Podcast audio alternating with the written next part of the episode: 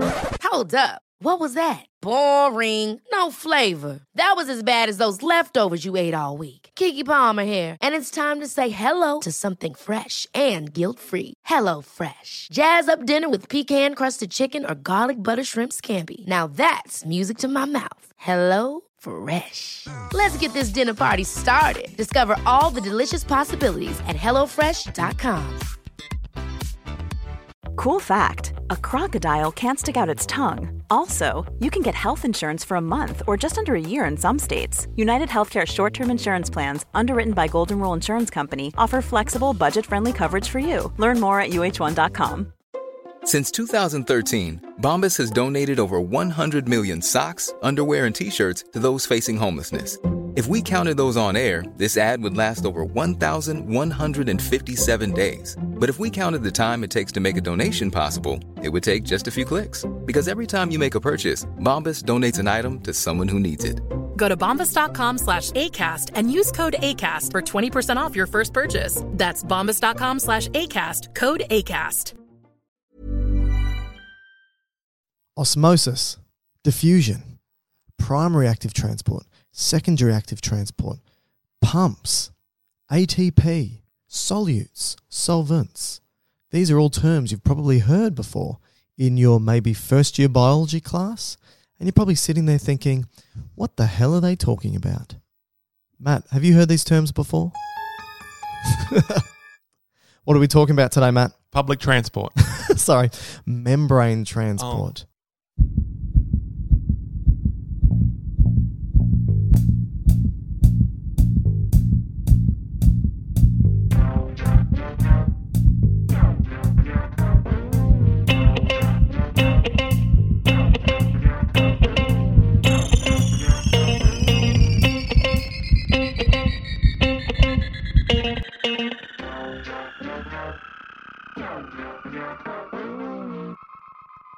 Welcome, everybody, to another episode of Dr. Matt and Dr. Mike's Medical Podcast. Today, we're talking about membrane transport. There's a lot to talk about today, but I think we can do it in a relatively short amount of time, don't you think, Matt? We've got 54 hours on this hard drive. Okay. Hopefully, we can do it, everyone. so, I think the first, the best place to start is with a concept known as diffusion. Yeah, I think you, you just mentioned a whole lot of words. I think you should define those first. Oh, yeah, that's a good point. All right, so a couple of definitions solute and solvent. Okay, so a solute is something that's dissolved in a solvent. Yep. And solvent is a fluid, Yep. like and- water. Yeah, well, that's the um, universal solvent is water. And when we talk about biology, which we are today, we're only talking about water. So anytime myself or Matt says solvent, you must just think water. Anytime we say solute, it's any particle that's dissolved in that water. So it's particles Yep. dissolved in water Yeah. is a solute. Yeah, and a particle is basically uh, any small matter or substance. Okay. Now, can I just say to the listeners, they may be hearing some background noise. We're recording in Matt's home, and he's got his windows open. It's a beautiful sunny day. Because we're in isolation. We're in isolation. Well, eh, we're working from home. Matt's home. so if there's some background noise, I do apologize, but it's it's our we've got this beautiful Mount Tambourine backdrop. Anyway, so what else were we defining? Should we def- w- should we go through the definitions of each movement when we get to it? Yeah, I think so. Okay, so should uh, well, I think the, f- a good place to start now that we've defined solute, solvent, and particle is the example I like to use in my lectures with my students to define define the first concept, which is diffusion. Okay. And this is a type of passive transport. That's right. Okay. So no energy is required in this process. Okay. All right. So I always say to my students, you know, I've got, should have around about 300 in the class, but I've usually got around about 150. And I say to them, if I were to get 100 of you out off the stage, uh, off your seats, and come up to the stage, and I blindfold all 100 of you, and then put you all into a tight group. So there's a high concentration of students. At the front of the lecture theatre. That's right. And then I say, what I'm going to do is I'm going to just spin you all around really quickly with your blindfold on. And then when I say go, I'm going to start a stopwatch and you're going to walk straight ahead. Now, if you hit something, you just bounce off it in the opposite direction and you continue to do that. If you hit each other, that's fine. You bounce off in the opposite direction. Continue to do that until I say stop. So I say go and they start to move around the classroom at random. They hit things, they bounce off, they keep moving, and after a minute, I say stop. Then they stop moving, they take their blindfolds off, and they look around. And what we find is after around about a minute or a couple of minutes, that the students are randomly distributed across the front of the stage. And in actual fact, they're basically evenly distributed across the stage. Now, the thing is, they had their blindfolds on, so they had no idea what they were doing. They had no idea where they were going, and there was no intent to their movement. Okay. But what they ended up doing was moving from an area of high concentration to their respective area of low concentration where there weren't many students until they were evenly distributed. Okay. That's diffusion. Brilliant. So that is, and so th- the take home message here is all particles, not just students, move randomly. We'll, we'll follow this law. Is, Yeah. it a, is it a law? Well, it's called Brownian motion. Okay. And it basically just states that all particles, whatever they may be, the particles on the chair that you're sitting on, the particles in your body, the particles of that make up the walls of your house and your dog and your grandma, they're all vibrating or slowly moving. Well, they're shaking. And if they are released into a solvent, like solutes are, they're more free to move. And Okay. so, so if you have a high concentration of these solutes in an area, they're respectively just going to, at random, move, bounce off walls, bounce off each other, and then given a sufficient amount of time, they'll be evenly distributed. And that is the definition of diffusion. Okay.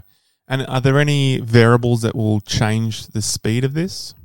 Yeah, okay. So let's just say I were to crank up the temperature inside Of the room. that lecture theatre. Okay. Or let's just say the floor's hotter, Oh, yeah. Okay. right? The They're gonna- temperature. the temperature goes up. They're going to be bouncing around a bit faster, right? So They- moving quicker. Yeah. Um, Okay. And so moving quicker means there's so all this means is there's an increased chance that they're going to bounce off more walls, bounce off each other Each more other. often and increase their likelihood of being randomly distributed faster. Okay. Any other? What What about if the the number of the students?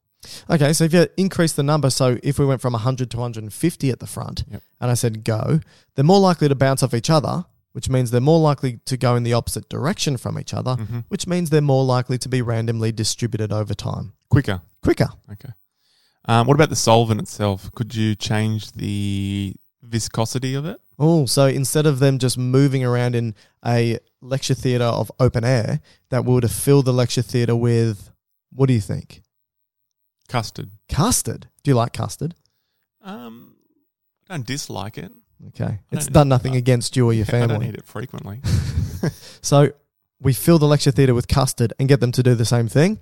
Well, they're experiencing resistance because their medium, oh, so it slows them down. that's right, the solvent that they're in is slowing them down and therefore it takes longer.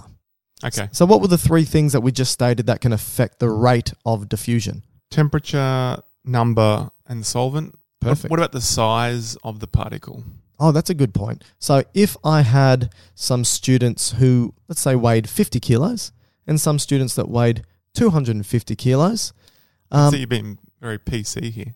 Yes, I mean I'm not I'm not pointing fingers, but if I had a student that was 250 300 kilos, they would be moving more Heavy, s- heavy boned. heavy boned, moving more slowly through the front of the lecture theatre. So the larger the particle, the slower the movement. Okay. And it's only because they have a greater surface area, experiencing more resistance as they move through the medium. Yeah. Right. Okay. That's all it is. particularly if it's custard. Particularly custard. All right. So they may stop to eat the custard. So let's just give one common example besides the lecture theatre. I think tea and a tea bag. Well, hot water, or let's just say water and a tea bag. yeah. Okay. So the tea leaves. Well, this this actually brings in almost the next concept, which is doing diffusion with a cell membrane. Mm. But in this case, um, what we've got with a tea bag is we've got a uh, the bag, which is semi-permeable, Yeah. so the the tea leaves can't get out, Mm. but whatever's dissolved in the tea leaves can get through the bag. Yeah.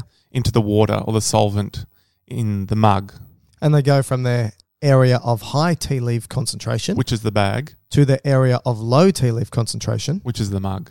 until over time, They're both the same. yeah, it's a. th- This is what the and this body is wants. where the uh, the manufacturer will say steep it for two to three minutes. Yeah, so steeping is the tea version of diffusion. Yeah. So, um, most people when Sometimes you can buy a diffuser for tea, right? they, don't know. Yeah. Okay. It's called a diffuser where you put it into something that looks like there's holes. It's got like a, a, a metallic Is it like the membrane. metal thing? Yeah, the met- yeah. Oh yeah. And there's Like- holes in like it. Those cups. Yeah, and you Ah, put okay. it in, and it, it's called a diffuser because it allows for the tea to diffuse. And again, the definition of diffusion the movement of a solute or particle from its area of high solute or particle concentration to its area of low solute or particle concentration. And remember, solutes will only move down their own solute concentration. Okay. They don't give a crap about any other solutes that are around them. All right. Well, let's just finish this analogy. So, um, you would put if you want the diffusion to be quicker, Yeah. you use hot water opposed to cold water. Yep. So if you use cold water, it would still diffuse to a point, but it takes a lot longer, Because it's slowing down the movement of the and it particles. probably tastes crap. um, Well, I guess that's iced tea in a way. maybe. All right. Um, I think we've That's got- pretty good for diffusion, right? Uh, So this is what we call passive diffusion, hmm. where there's no membrane to move through, or if there is a membrane, which we're going to define right now, it moves freely through that membrane unimpeded, almost as though there is no membrane. Okay. Now, do now should we define what a membrane is, and then we can talk about A s- diffusion a through a cell membrane. membrane. Yeah, cell membrane. Okay. So cell membranes are made up of two layers, and the two layers are what? Phospholipids. Yes. Now, a phospholipid is just like a triglyceride. Remember, triglyceride is the way we store fat and ingest fat, which is a glycerol backbone with three fatty acids. And all of that hates water, so it's hydrophobic. But a phospholipid is almost like a triglyceride. It's basically a glycerol backbone, but it's got fatty acid tails and a phosphate.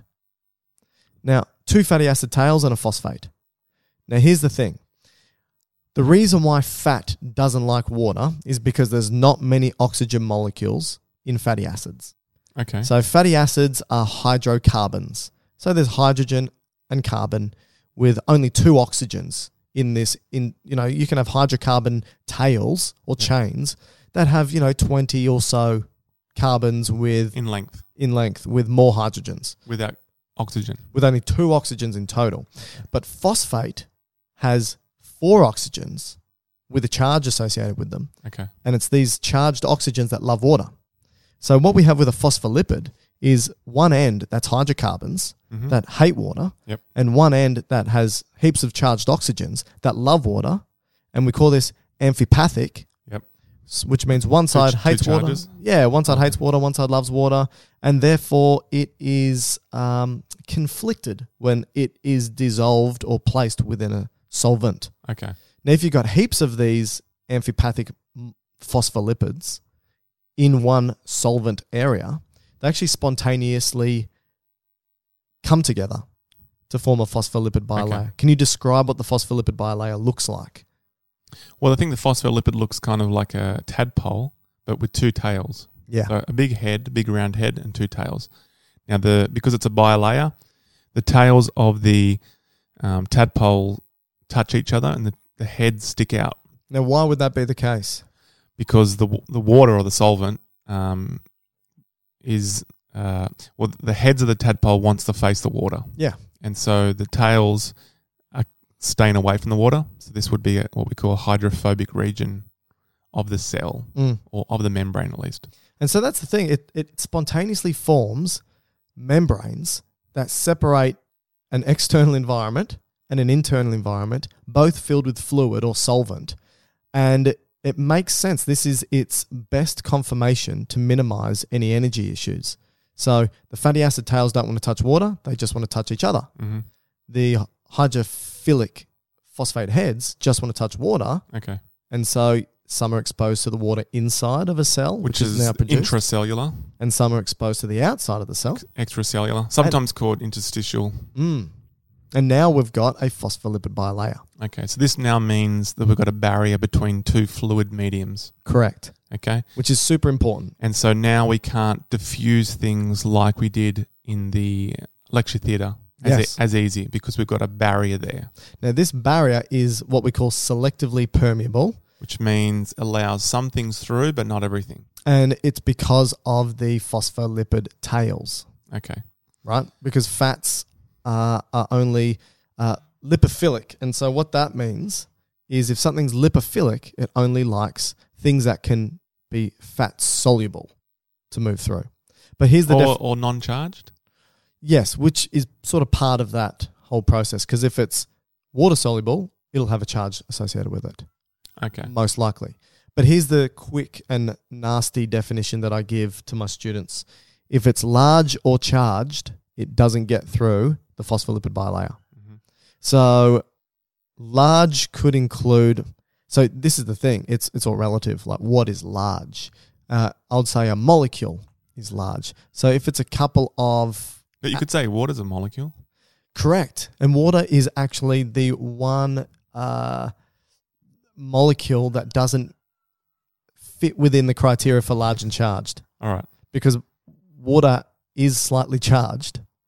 Even though we don't write it like that, it is slightly charged. It's, bi- it's a bipolar sort of molecule um, and it's large, but it freely passes through the membrane. Yep. But excluding water, if it's large, like a molecule like glucose, Or a protein. or a protein. So proteins are, you know, they're they're the macromolecule of amino acids and nucleotides, uh, well, mainly amino acids.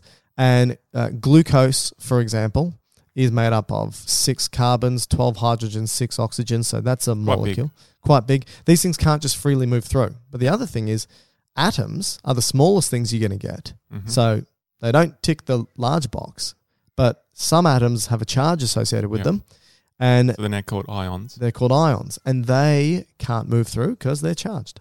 So an example, correct me if I'm wrong here, oxygen Yes. is two two elements or two atoms joined together. yeah, two so- atoms of the same element. Of, so it's oxygen, O2. So Yep. there's two oxygens. Um, and that can get through the membrane Yep. without a problem. It's a gas and it has no charge. Whereas sodium, Yep. which for a m- size point of view would be smaller than the two oxygens, wouldn't it? Yeah. But it can't get through because it has a charge. Yes. Um, sodium, I don't know if sodium is smaller because oxygen, hydrogen, helium, lithium, beryllium, boron, carbon, nitrogen, oxygen, eight, fluorine, neon, sodium, mag- okay. So, yeah, okay. I'd say oxygen is bigger than one. Two oxygens are bigger than one sodium. But you're right. Sodium has the charge, and that's the rate limiter, Yeah. not getting through the Yeah. fatty acid bilayer. Um, I mean, even water, just size wise, is bigger than. Oh, maybe not. Yeah, it's two hydrogen, one oxygen. Yeah, yeah. we're getting into the weeds here. Yeah. But, but I think if it's large or charged, ain't getting through. Okay. So we now need to talk about how diffusion then works through a semi-permeable membrane. And so the thing is, if it's a solute that is charged, it's not getting through. If it's a solute that is large, it's not getting through freely. But remember, they still want to go down their concentration gradient. Yep. Here's that's the important thing. Anytime we talk about diffusion, whether it's diffusion of a gas or a solute or anything Or in a nature solvent. or a solvent, yeah, true. A gas, solute, or solvent, they all want to go down their own concentration gradients. So from high to low. That's right. So if we Sim- were to- similar to like if you were up the top of a hill with a tire and you let it go, it wants to follow its gradient of going down the hill. yeah, and the example I use is if you're at the top of a slide because it's more fun to go from the top of the slide to the bottom, you just let go, cost you no energy. We you go from high to low. Okay. Yep. All right, because And the gradient is uh, the movement is fun. based on It's gravity. the gradient of fun. But yeah, it's the yeah, that's right. All right, so if something wants to diffuse through this membrane down its concentration gradient, you can only do it if it's not large or charged. And you said oxygen is an example. So can so oxygen this is an example of passive transports.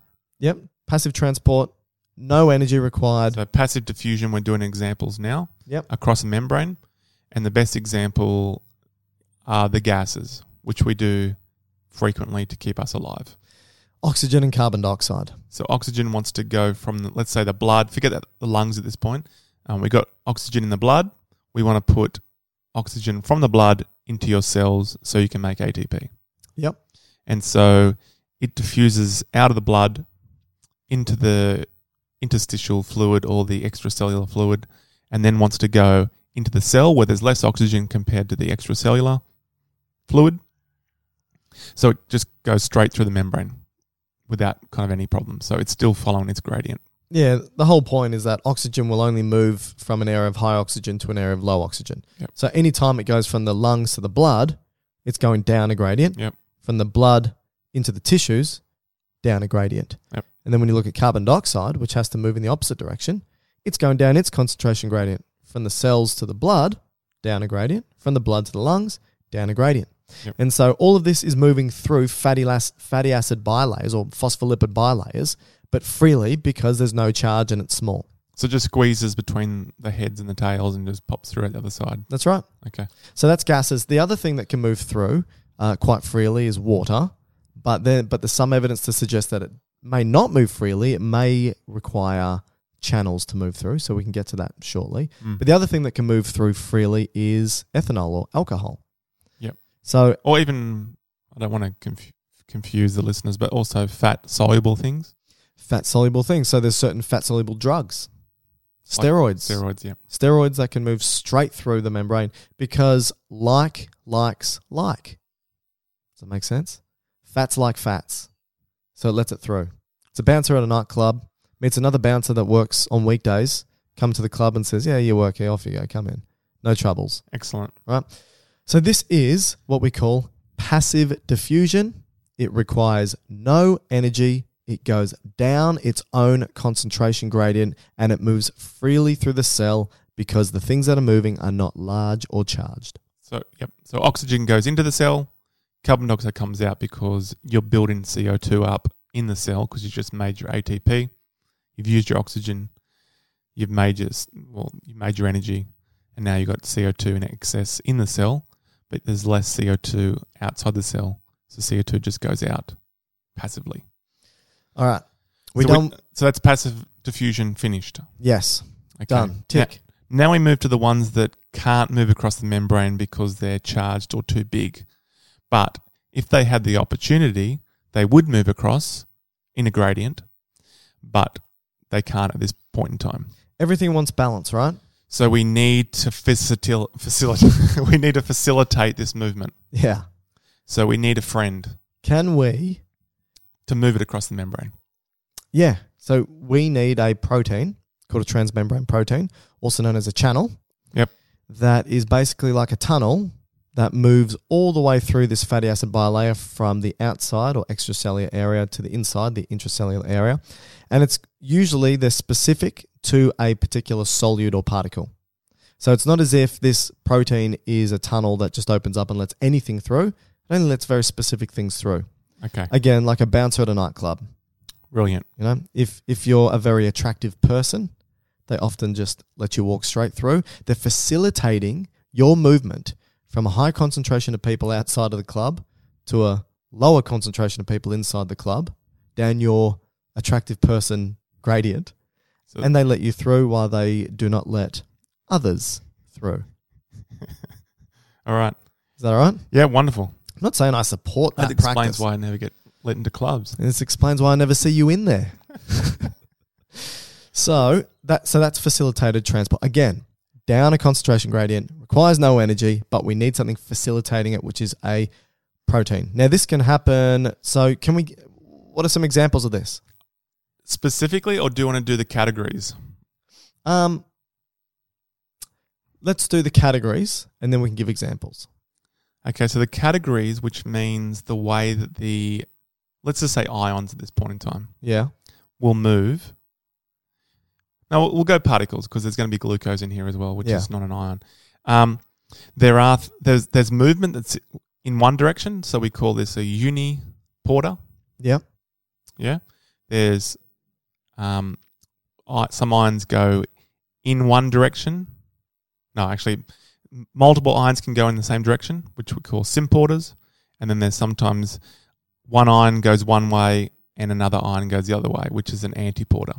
I don't know any examples of anti-porter facilitated diffusion. I thought they were all secondary active We'll, transport. we'll get to that, but I'm just saying this is the movement across the membrane, okay, um, depending on the protein that's carrying it. But the, the, ex- the, the first example we're going to use is the, the uniporter, which is just basically you open the channel or you open the door, and all that happens is one ion will move down its gradient from a high to a low.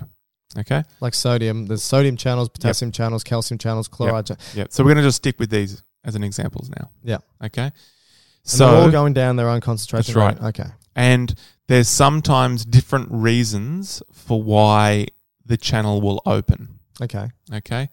Sometimes the channel will open when you put a voltage through it. So you like zap the channel.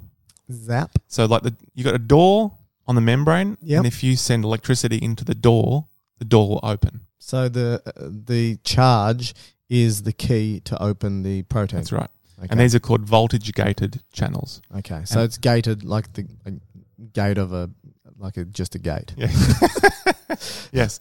So if you send an electricity zap into these channels, voltage gated channel, Yeah. um, a good example is sodium. But not all ele- not all charges are, are the same key, right? Yeah, there's different there's different charges that will- which will be the specific for that door. Okay. Okay. So sodium might be at once you get to the charge of say negative 55 milli- Millivolts. millivolts, the door just springs open. yep. But that's a door only for sodium. Okay. And that means sodium now is free to go the way it wants to go.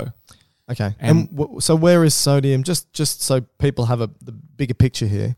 Uh, where is sodium usually living? Is it usually living outside the cell or inside the cell predominantly? It's more abundant extracellularly. Okay. So it's there's more of it outside the cell than inside. So once you open that door, now sodium will go in From outside. from outside. So that's moving down its concentration gradient.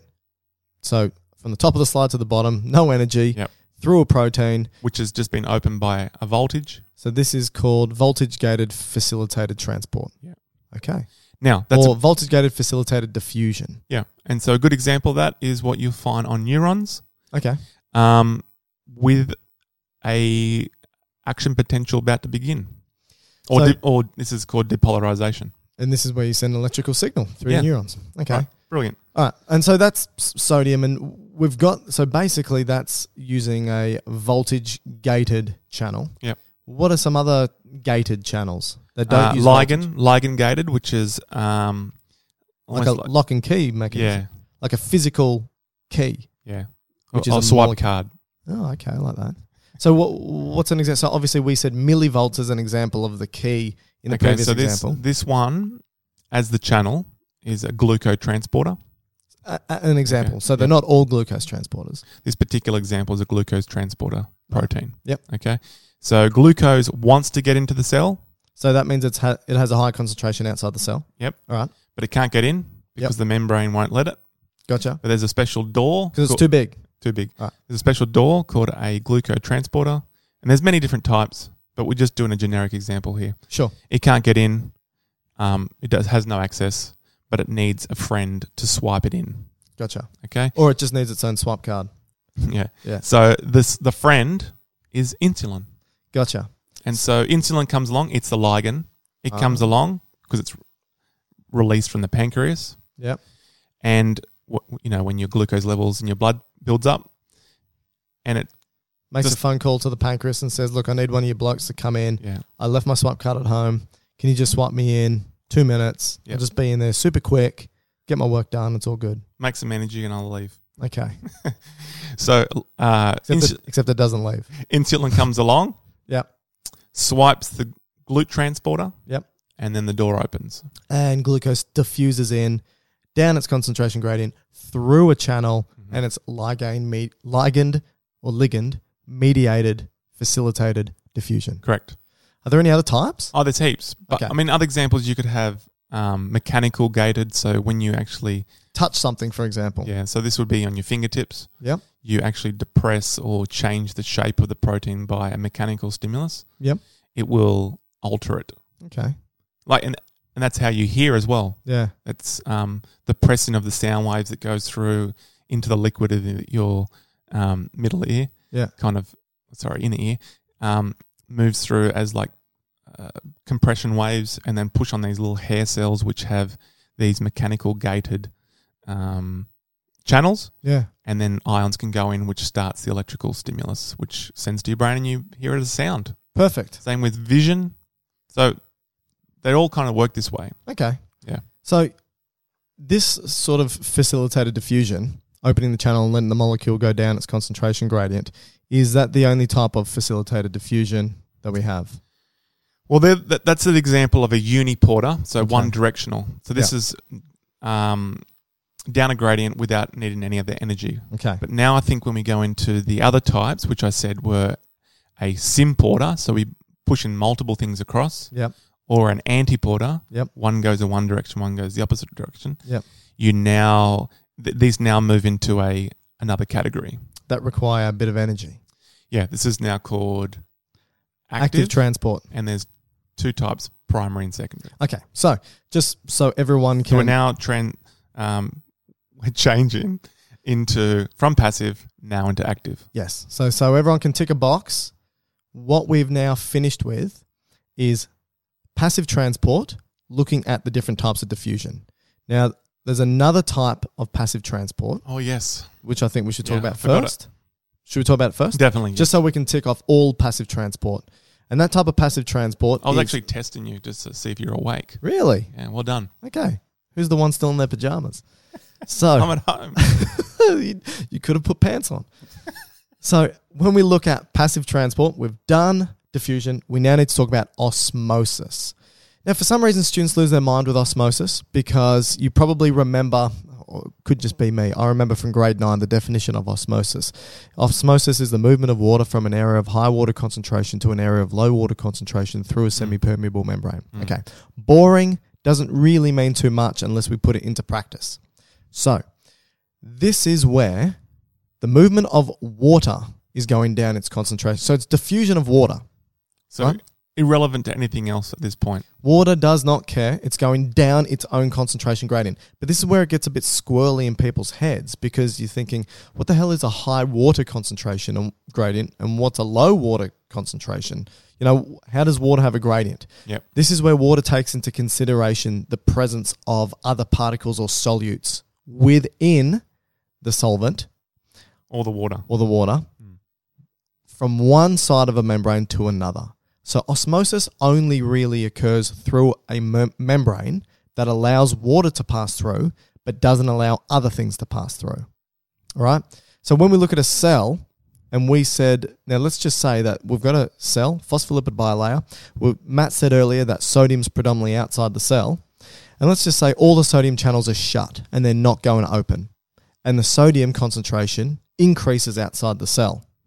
Now, there's water obviously outside the cell and inside the cell, and the water is constantly weighing up the concentration of itself and other things, and the water will go from its area of high water concentration.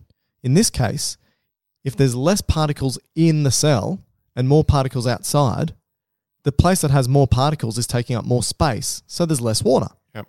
So the water will move from its high concentration inside the cell to outside the cell where the particles sit. But I hate this way of thinking about it because I don't think it's intuitive.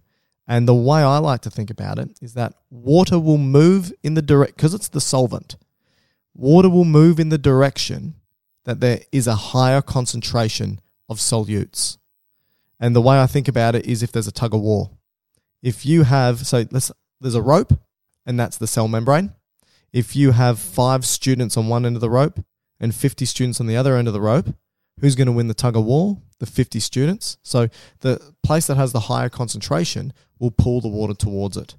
That's how I think about it.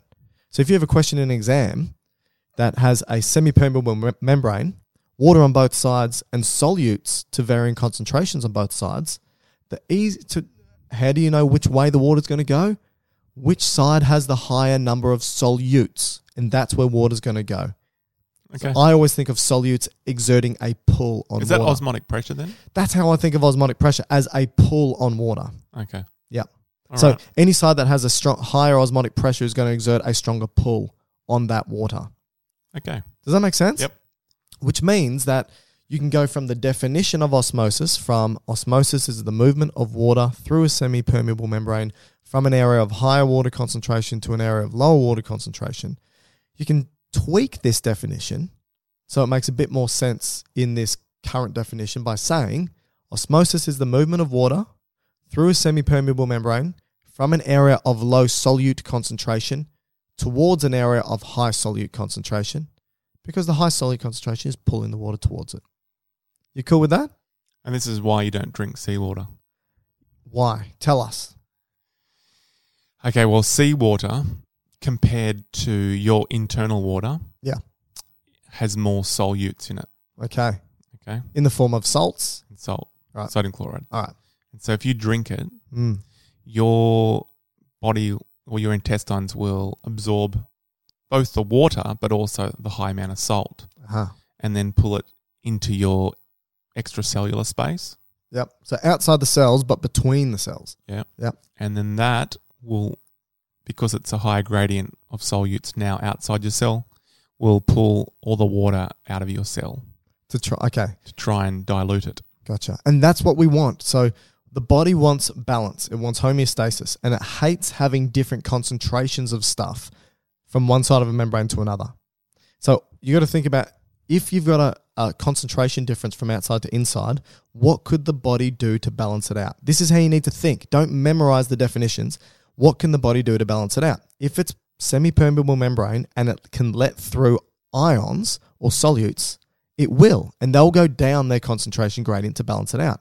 If these channels are closed or the solutes can't move through, then the solvent will move, which is water, and it will go towards the high concentration of solutes to balance it out.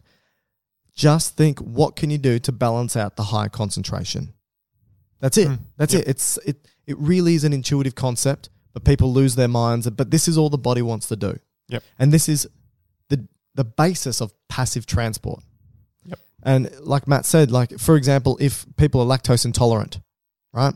So lactose uh, is a sugar. It's a disaccharide. We need to chop it up into monosaccharides, which I think is maltose and glucose. And we can only it's not maltose and glucose Galactose and glucose. sorry, galactose and glucose. Um, and so we can only absorb the single or monosaccharides, glucose, galactose, and fructose into our gut so we can use it for energy. But we can't absorb the disaccharides like lactose. Lactose. So we need the enzyme lactase to chop it up. If you don't have that enzyme lactase to chop it up, it remains as a disaccharide in your hollow lumen of your gut. But that means there's a high concentration of stuff in your gut lumen compared to outside your gut lumen. So it pulls water in towards it. That's osmosis. Yep. And you have diarrhea. Yeah. That's why it's called osmotic diarrhea. Yeah. So there's some sometimes there's osmotic laxatives that work that way. Yes. And so that's how you need to think about it. Okay. So we're done with No, osmosis? not not quite. Oh, bec- okay. Because I think one a- a- another important principle with osmosis is the concept of tonicity. Ah, absolutely. And This so- is putting it into practice. So this is where you have you need to have a relative um, comparison against something. So you need to have two solutions for the idea of tonicity. So this is Yeah. where you have a solution that has high amounts, like like the salt water, Yep. high amounts of solute. This would be, c- you know, any any time you hear a prefix that's um, referring to high, we use hyper, Okay. and at the other end would be hypo. Yep. And in the middle, which is the same as the other solution, it's ISO. Oh, okay. So, So, if- we use hypertonic, Yeah. hypotonic, Yeah. isotonic. Okay. And so the example of seawater compared to your cell fluid would be a hypertonic solution. All right. So, with that example, you drank the seawater, it went into your gut, you absorbed it across, and then what happens is all that salt in your extracellular space is now hypertonic, Yeah. and that's going to pull, pull the water out of your cell to try and overcome that difference. All right. So this I like that. Okay. If you have so if I take any cell in your body and I were to measure the concentration of stuff in it, we say that let's just say we measure salt, sodium chloride, right? It's the percentage of salt inside your cells is 0.9%. That's the concentration, right? And if I were to test the concentration of salt outside your cells, it's also 0.9%, which means there is an even concentration of salt inside and outside your cells. And what that means is when you're healthy, So And- just, so just so you know what that percent means, it's basically if you had a liter of pure water mm, and you put about a teaspoon of salt into it, yeah, that would be 0.9 percent of sodium chloride, yeah, Ball- like nine grams in a thousand milliliters of water. yes. Yeah, So that's right. Nine grams of salt and 1,000 milliliters of water. so that's basically the concentration of salt in your cells. Yes, and outside your cells. Yeah. It's, it's, it's equal. And that's an important point because it means that if it's equal inside and outside your cells, the movement of water into and out of your cells is also equal. Whatever goes out comes back in. And that means your cells remain happy and healthy with the right, because your cells need to remain hydrated as well, right? Hmm. So then Matt gave the example of we've now introduced a whole bunch of salty water outside the cell, which means that 0.9 So goes. let's say I drank a liter of salt water. Yep. but Instead of the nine grams, it's hundred times.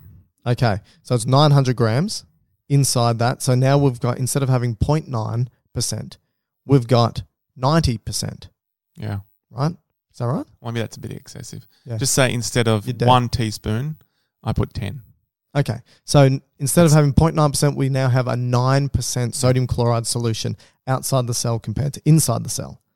So now we've got a concentration difference, Yep. and we've defined osmosis, and water will move from inside outside to try and dilute it. What happens to the cell? It will lose its water content. So, it it will dehydrates. shrink. So it shrinks Yeah. and dehydrates. What's the term that we use for when a cell shrinks?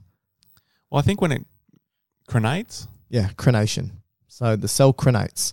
so a, a good experiment that we do in the labs for this is exposing red blood cells, which are the, the most abundant cells in your blood. Yeah.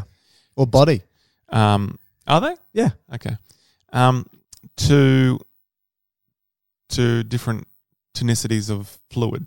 Yeah. And so, because if you were to put, let's say, an IV solution, so intravenous solution, into a person's vein, one of the first cells that will be exposed to this fluid with your red blood cells. Yep. So, if you had a petri dish of just say red blood cells, okay, and you put hypertonic fluid into it, they're the first cells that will be impacted. Mm-hmm. And because it's hypertonic compared to the fluid inside the red blood cell, it will pull the fluid out of the red blood cell and they will crenate or shrink. Yes, like Matt said earlier. Like uh, sultanas. yeah, like Matt said earlier, a- and it's a really important point is tonicity. You know, hypertonic as an example. It's all relative. So students lose their mind and, and they always think, oh, hy- hypertonic must be one constant, one particular concentration, but it's not. You just have to compare with whatever you're talking about, and often it's cells of the body, Mm. Yeah. and often cells of the body are 0.9 percent. Yep. So usually, if it's above 0.9%, the solution you're talking about, it's a hypertonic solution. It means above the concentration of the cell.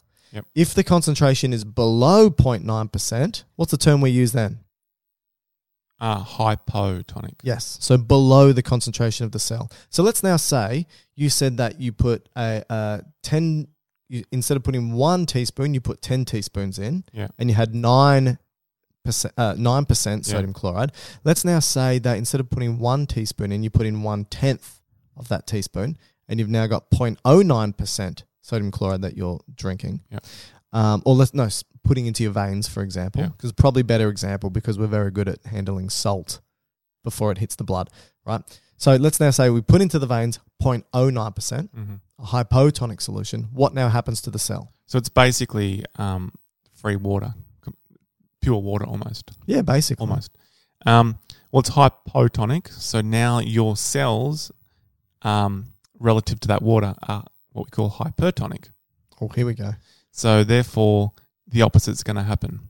So the the water that you've just put in will just go across the cell membrane into the cells. And what happens to the cell? They will start to swell and swell and swell, And then, and then they may get to a point where they rupture or bust, and the term we use for that is busting. lysis. Lysis, okay. Yes. So if it shrinks and dehydrate, dehydrates, it crenates. If it swells and bursts, it's lysis. But is- And if you're having difficulty understanding the concept, if you want the quick cheat, hypotonic, hypo, there's an O, which is big, fat, and round. That's what happens to the cells in a hypotonic solution. Or you can think Hippo, hypo, like a hippo, big, fat, and round. That's what happens to the cells. I don't like remembering things like this because it means you don't understand the concept. Like if you understand the concept, it should actually come naturally. Now, what if I were to put into your veins one teaspoon of sugar, uh, one teaspoon of salt um, in a thousand mils, Yeah. and it ends up being 0.9%? What's this solution called? Isotonic. So it means same concentration. And the net movement of water back and forth across the cell is The same. okay. So that's tonicity. Yep. And we need to understand this because patients will get varying concentrations of salty solutions put into their blood system. Yeah. Salty solutions or other things in it. So you, sometimes you'll give your patients um, Glucose, water with glucose, water with bicarbonate, water with potassium, water with salt. depending on lactate. what's happening. Yeah, it depends on what their other physiological states going through. So if they're extremely dehydrated with electrolyte imbalances, you might put other electrolytes in. If they've got pH issues, you might use bicarbonate or other. Or This is a whole other Yeah. conversation. And I- have we done a fluid balance I'm podcast? not sure. Oh, we might have done it with kidney, but um, by and large, m- most of the IV fluids will be isotonic. Yeah. Um, I don't think I could be wrong. I'm happy to be corrected here, but I don't think there's really any examples of a hypotonic IV used. Hypo? Hypo. No. But Where- there is hyper. Hyper. It's not used that frequently, I- but I think if they're trying to pull fluid out of a space, like if you have cerebral edema, so you have fluid in your brain, they may give a hypertonic solution to try and pull it out of your brain. I think we should do a, an episode on IV solutions, Okay. but, but not today. All Um, right. So that's really osmosis finished. Are we happy with that? So we're done. We've done what's the time? Forty-five minutes, and we've done passive transport. We've still got 54 hours. Oh, that's fine. Then everyone can uh, stay listening. So, Maddie, this is passive transport. It's all gone down a concentration gradient from high to low, has required no energy. It moves through a membrane or doesn't, and we're done. Okay.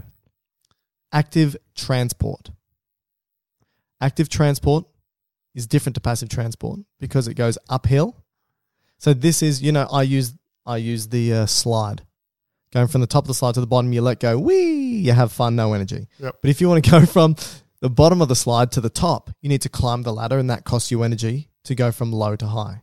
So anytime you're going from a low concentration to a high concentration of a solute or particle, you need energy to do this. Yep. And the example I use, if we were to piggyback on the example I used at the beginning with the students at the front of the lecture, if I were to have a lecture theatre connected to the lecture theatre next door by a door, and I had 100 students in one lecture theatre and 50 students in the other lecture theatre, blindfold them, spin them, tell them to walk at random, and open the door, what you'd find is that some are going to diffuse around their own room and some are going to at random diffuse through the door. Now here's the thing. The individuals that have the high the room that has the high concentration of individuals at random will you can hear all the birds in the background. How's the serenity?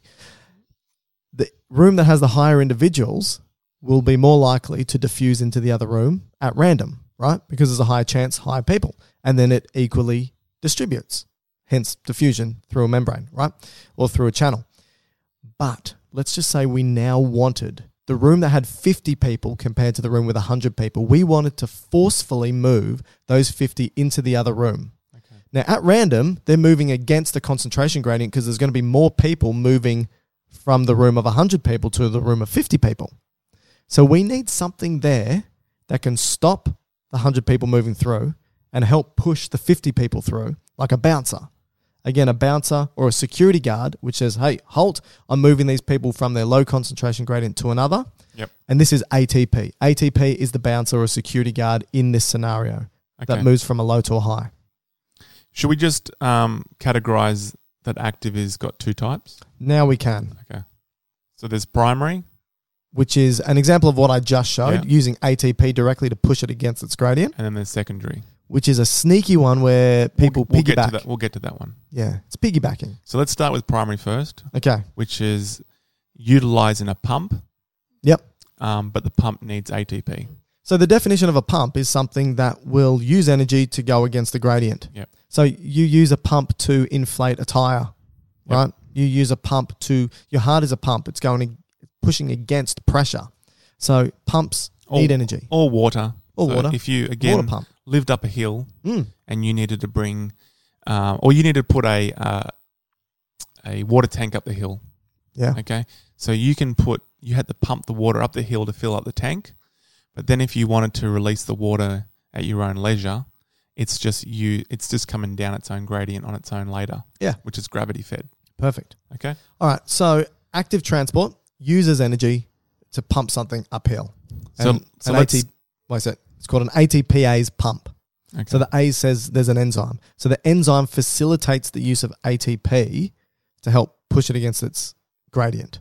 Yep. And it basically just pops off a phosphate. When you pop off a- a phosphate from ATP, energy is released, and that's what we're using. Okay. So, what's some examples? What's the primary example of primary active transport that every single cell, especially every single um, active cell, uses? Uh, sodium potassium pump. Yeah. What So- happens here? So let let me go back to the analogy, well, not just the physiological example that I used um, back with the diffusion, facilitated f- diffusion, um, with sodium going into the cell through the voltage gated channel. So, you, okay, so we've got a neuron, for example. Yep. Um, you've you've got heaps of sodium outside the cell, not much inside. Yep.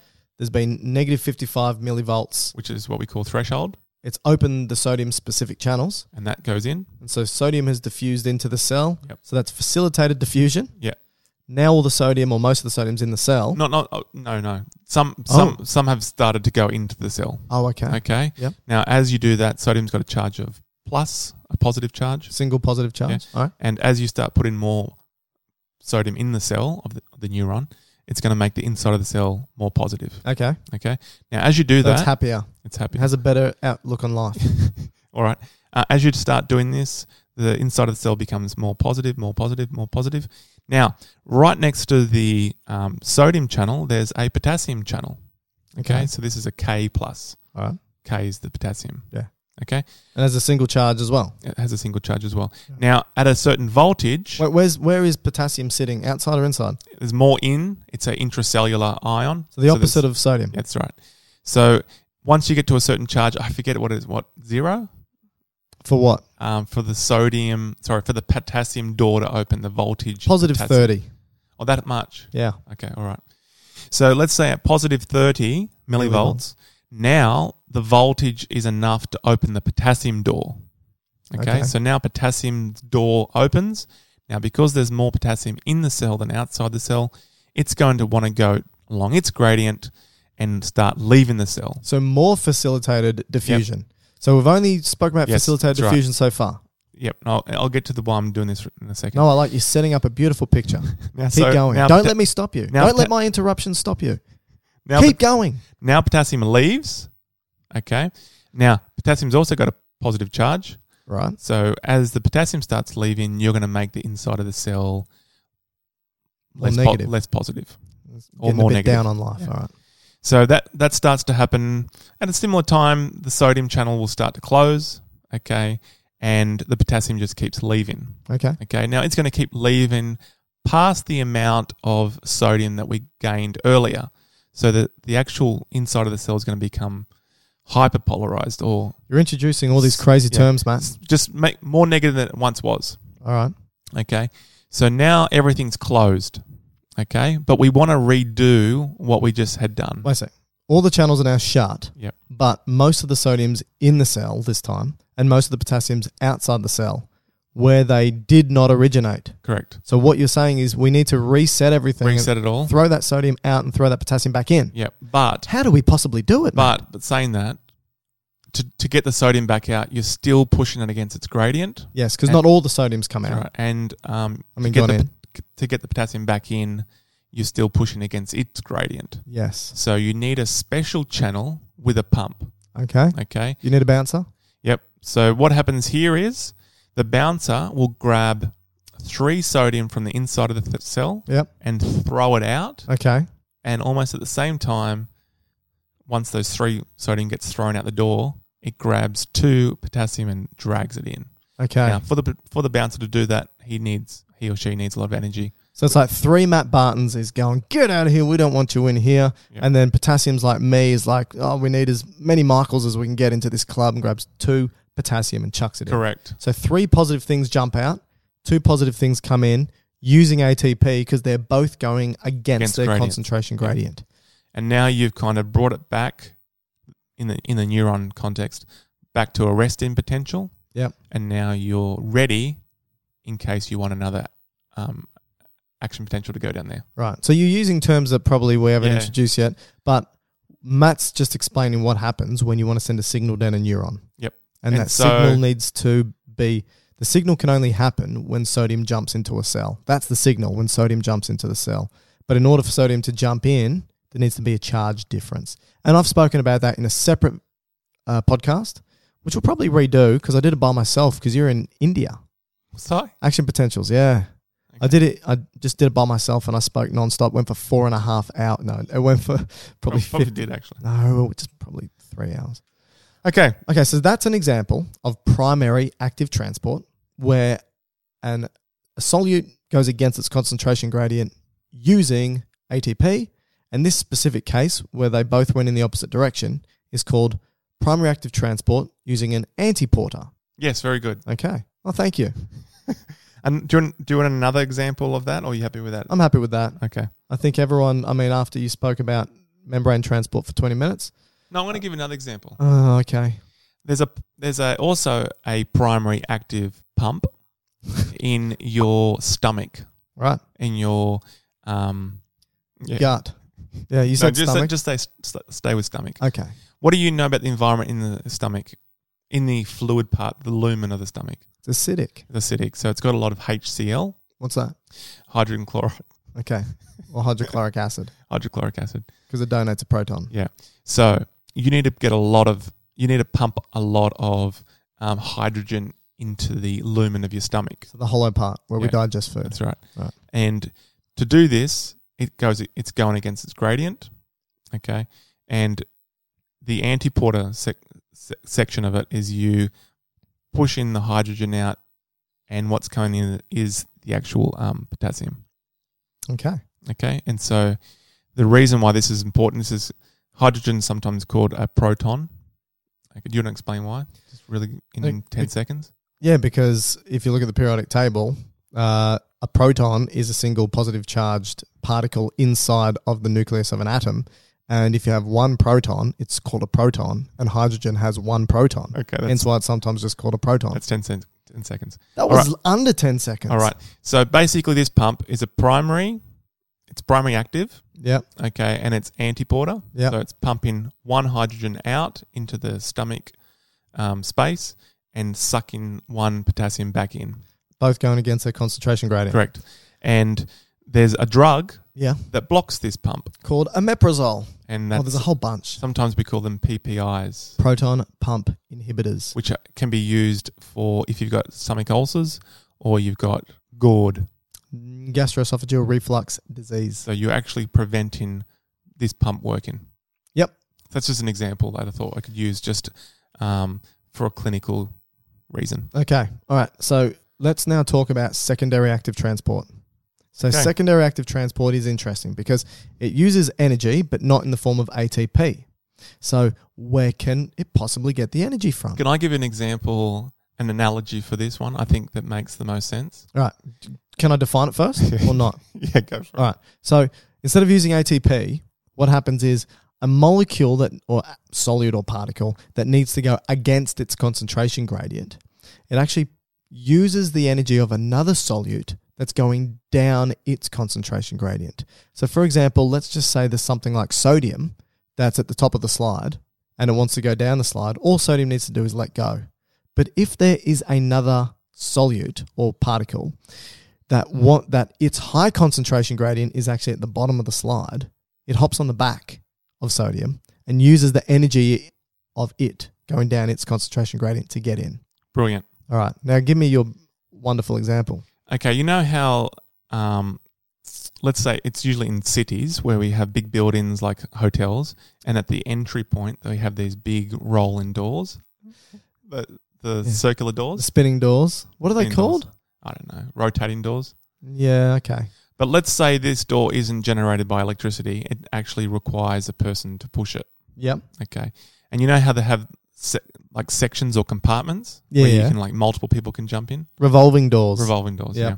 So let's say um, there is a particular um, group of people that will just want to go into the building All right. and they will generate the force to spin it around. okay.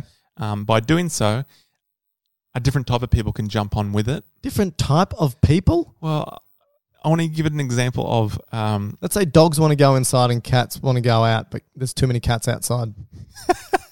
Yeah, all right. So the dog is generating because it's following its gradient. Yep. There's no dogs in the building, Yep. but heaps outside. All right. So the dog is following its gradient of going inside the There's building heaps of dogs pushing it to get through that and revolving that door. spins the revolving door. Gotcha. Okay. Now, as it spins, you may like cats hate dogs and vice versa. Hmm. So all the cats want to leave, so they go in the opposite direction and go out the door.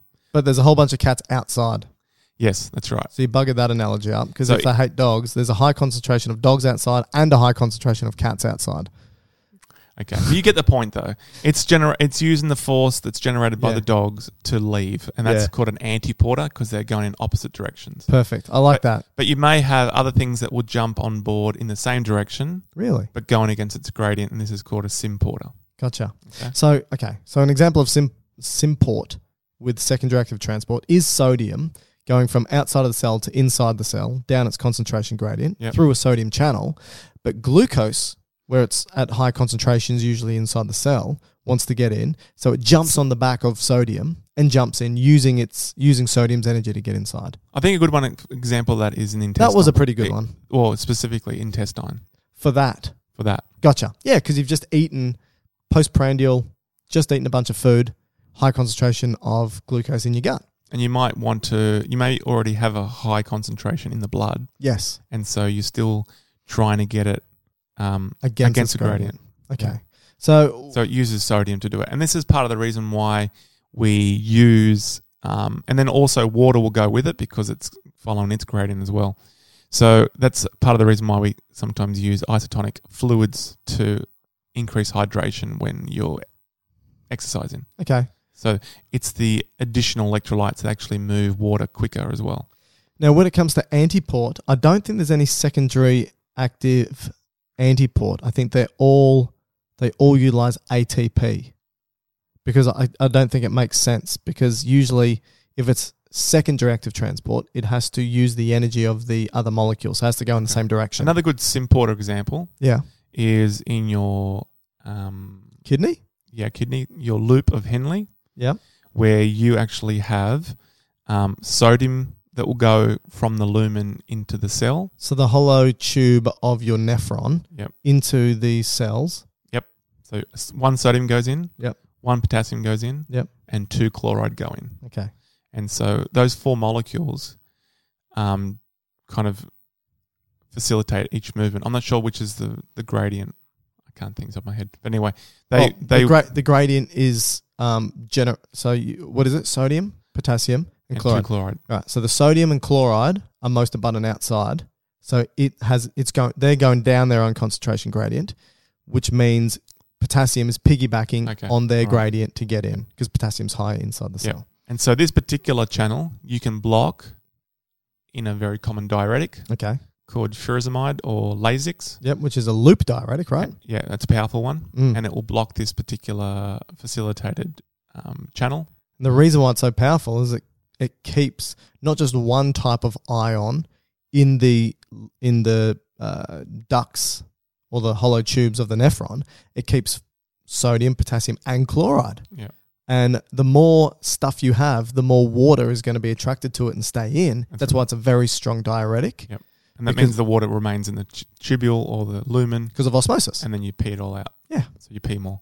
And more fluid going out, less fluid in the blood, less blood pressure, or less fluid in the Or- body if you've or got some edema or something. yeah demic issue. Okay, are we finished now? Almost. Okay. We've got the two other examples, which are b- basically bulk transport. Okay. What is bulk transport? These would be um, a process called endocytosis Uh, bringing things into something. Or cyto means cell. So bringing things into the cell. and exocytosis.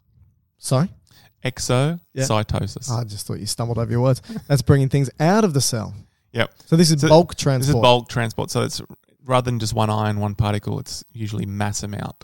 Okay. Okay. Like uh, proteins, neurotransmitters, Yeah, good- collect- collections. So a good of- example would be if you had a cell that would want to swallow a big thing like a bacteria. All right.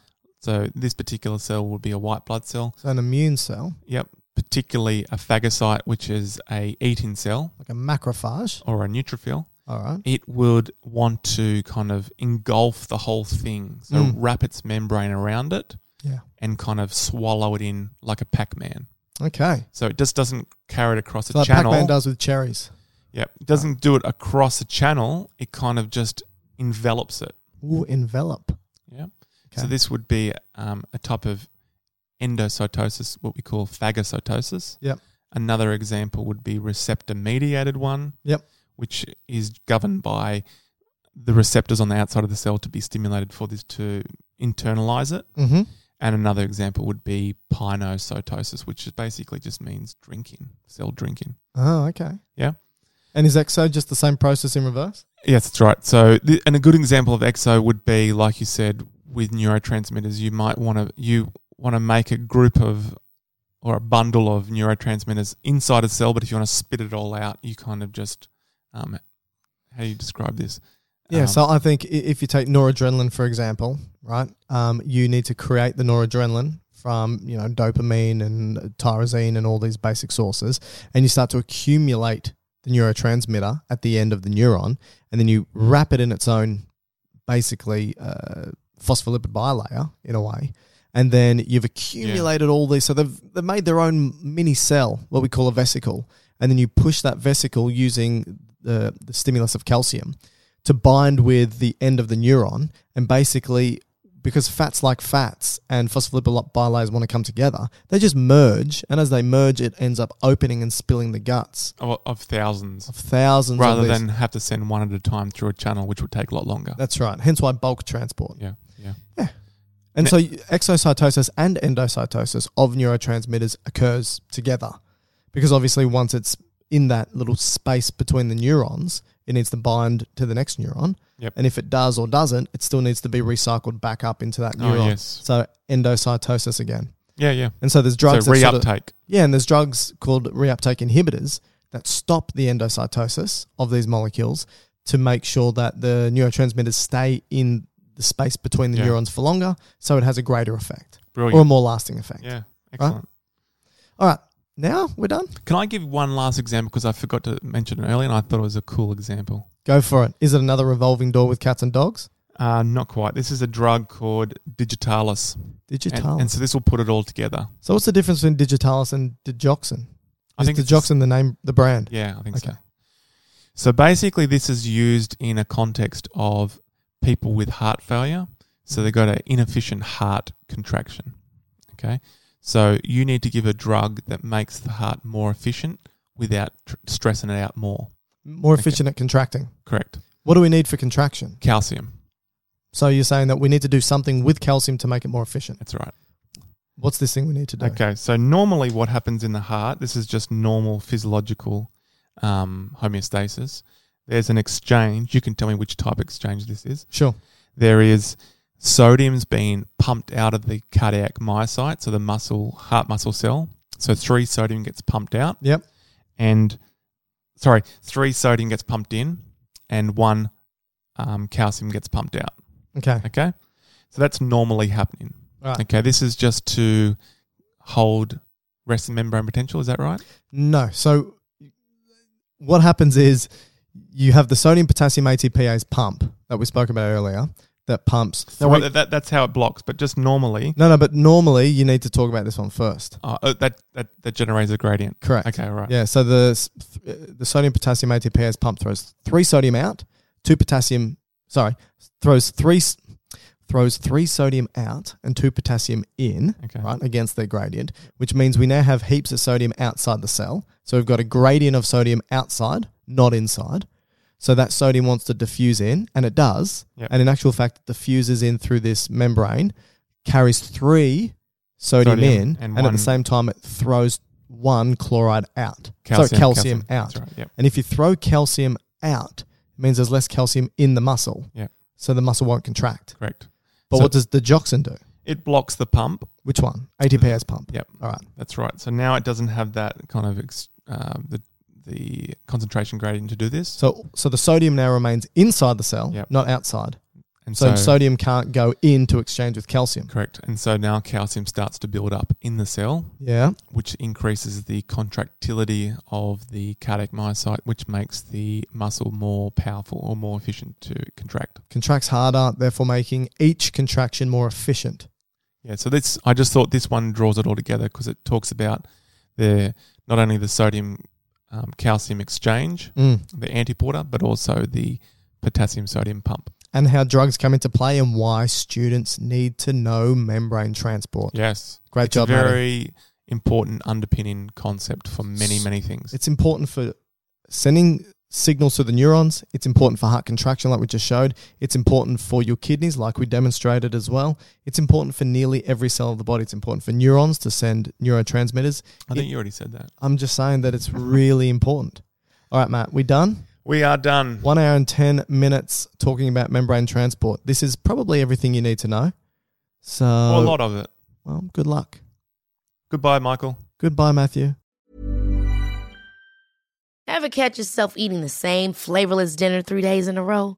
Dreaming of something better? Well, HelloFresh is your guilt free dream come true, baby. It's me, Gigi Palmer. Let's wake up those taste buds with hot, juicy pecan crusted chicken or garlic butter shrimp scampi. Mm. Hello Fresh. Stop dreaming of all the delicious possibilities and dig in at HelloFresh.com. Let's get this dinner party started. Even when we're on a budget, we still deserve nice things. Quince is a place to scoop up stunning high end goods for 50 to 80% less than similar brands.